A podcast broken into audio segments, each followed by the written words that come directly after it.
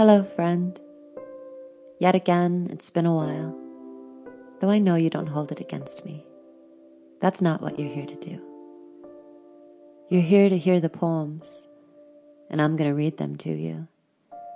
Two of them, precisely. They're perfect this week. I hope you like them.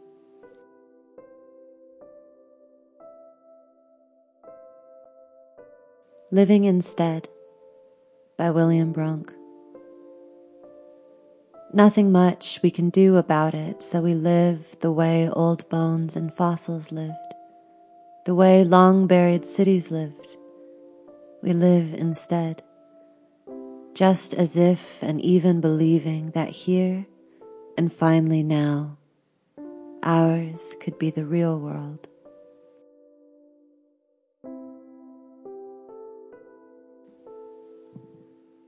Perhaps the World Ends Here by Joy Harjo. The world begins at a kitchen table. No matter what, we must eat to live. The gifts of earth are brought and prepared, set on the table.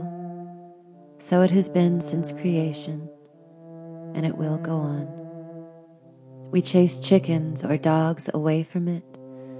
Babies teethe at the corner. They scrape their knees under it. It is here that children are given instructions on what it means to be human. We make men at it. We make women.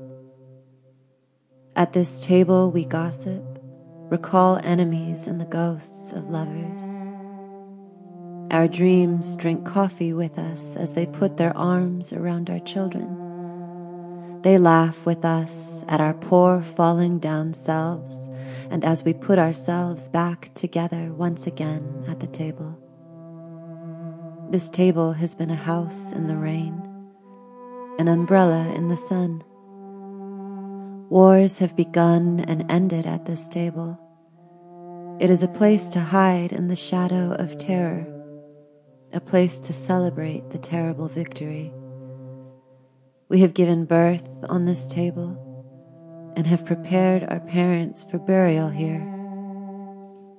At this table we sing with joy, with sorrow.